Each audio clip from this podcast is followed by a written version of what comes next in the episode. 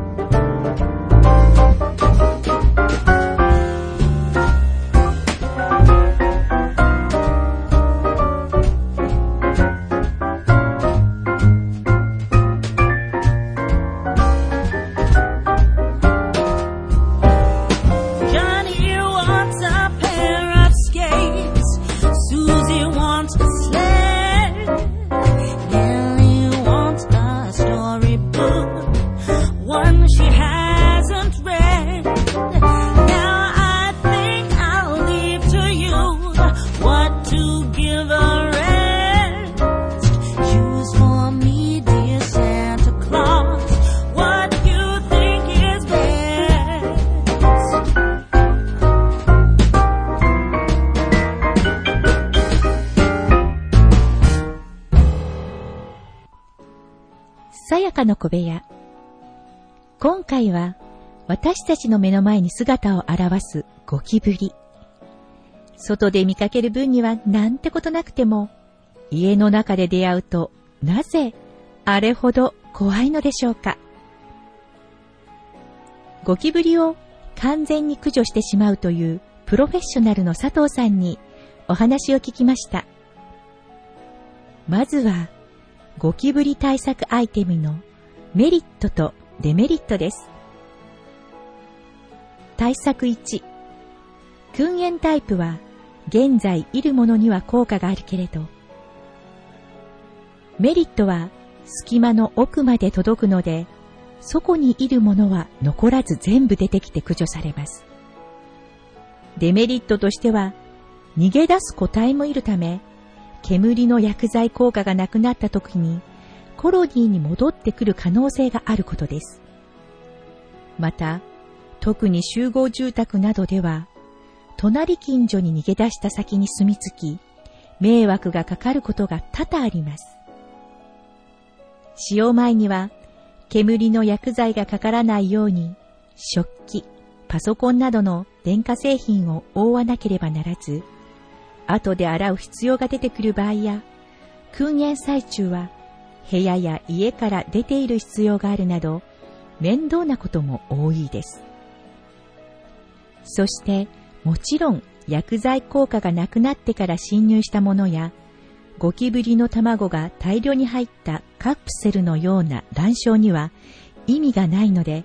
新たに侵入したものや孵化してくる個体には効果はありません。対策2、粘着シートは根本的解決にならない。数が大量に生息していれば見た目には減りますが、捕獲するだけで根本的解決にはなっていません。対策3、超音波及び電磁波は効果不明。ゴキブリの苦手な周波数や電磁波を出すことによって侵入を防ぐ駆除機は効果のほどを聞いたことが全くないためメリットが見えてこず正直言って効果はわからないです。最初は嫌がって寄ってこない可能性もありますが、ゴキブリも学習能力が高いので、慣れてしまえば効果は伺い知れず、まめに波長を変化させる必要があるかもしれません。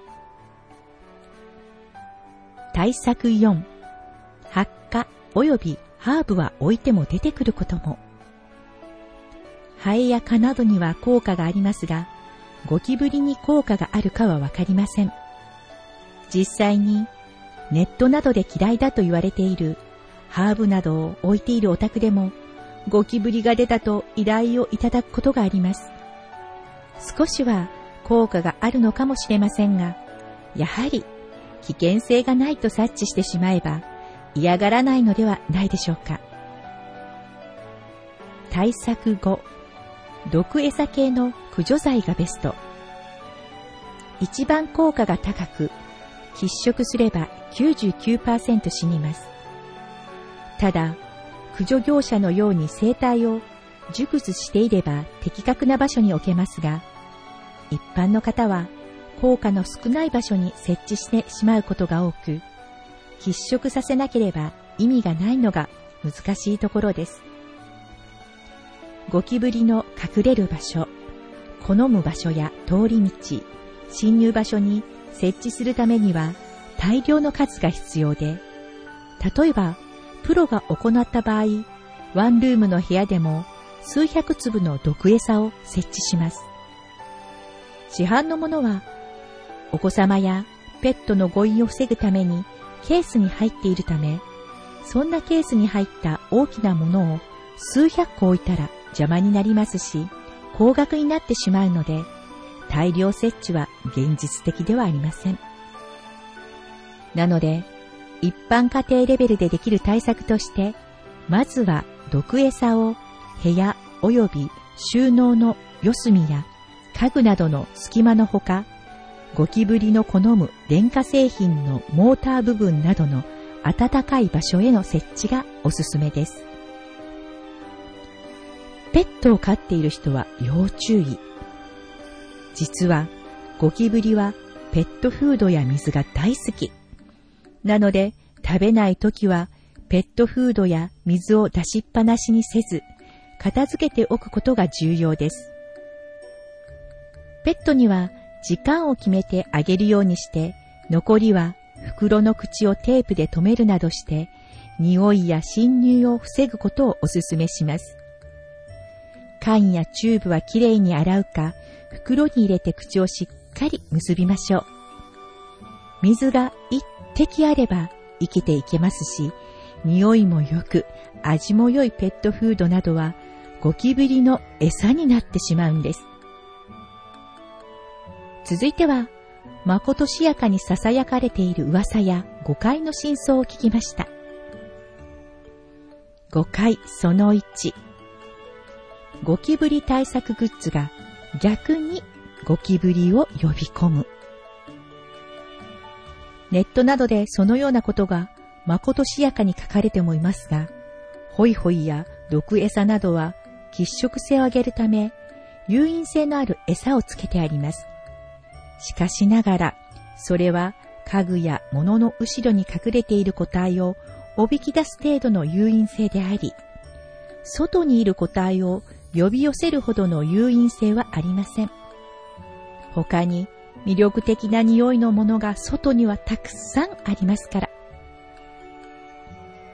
5回その2ゴキブリは大きな音に敏感。大きな音がしているから寄りつかないとは思えません。人の気配や振動などの方が音よりも敏感に反応します。人が多かったり、工事現場や建て替え工事中の家で繁殖していた場合は、周囲に拡散することが多いです。数字的根拠はないのですが、経験則で地震が多いと右往左往して繁殖を強めたり、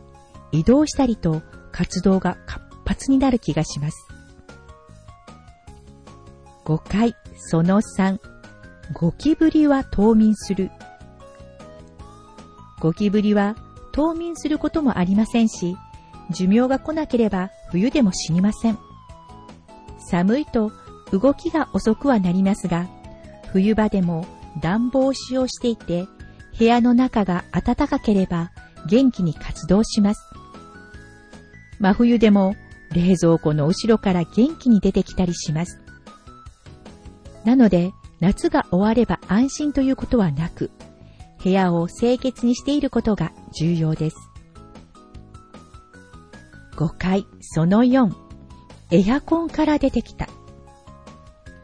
家の中に生息していた個体がエアコンの中に入っただけです。ゴキブリはお腹と背中がくっつくくらいの狭い場所が非常に好きで、使っていないエアコンの吹き出し口の羽の部分はゴキブリが好むスペースです。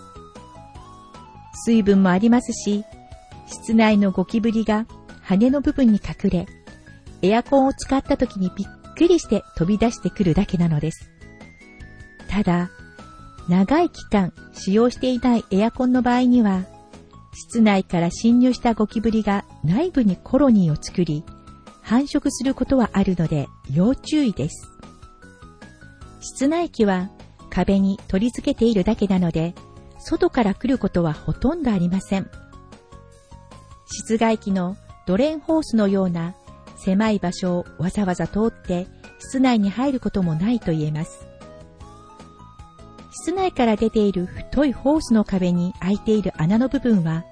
通常は業者がパテなどで塞いでいますが、パテが剥がれて外に直接穴がある場合は、侵入する可能性も高いです。5回その後、お風呂場や洗濯機などの排水口から出てきた。お風呂場や洗濯機の排水口などは排水トラップといって水が常に溜まっている状態です。下水からハエやゴキブリなど虫が上がってこないように水が溜まっていって侵入できないようになっています。室内にいた個体が排水溝に落ちたり、水を飲みに来ていたりです。ただ、エアコンと同様に長い期間使用せずに排水トラップの水が干からびている場合には、ハエやゴキブリが上がってきます。5回その6ゴキブリが自分に向かってきた。ゴキブリは前進しかしないため、自分がゴキブリの正面にいると、向かってきたと感じます。バックはしないので、退治するときもゴキブリの後方に回り込めば、自分の方には向かってきません。常にゴキブリの後方に位置する方が良いのです。ただし、ゴキブリはお尻の部分に空気の振動を感知する器官がありますので、そっと後ろから近づくことが必要です。皆さん、いかがでしたでしょうか？ゴキブリにオフシーズンがなかっただなんて。衝撃に打ち震えていますが、とりあえず毒餌を買って帰ろうと思います。それでは、ここで音楽をお聴きください。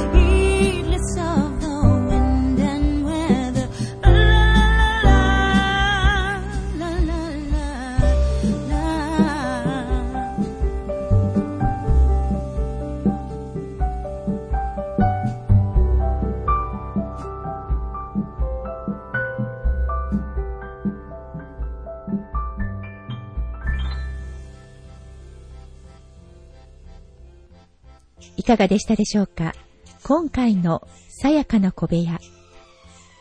次回もお楽しみに。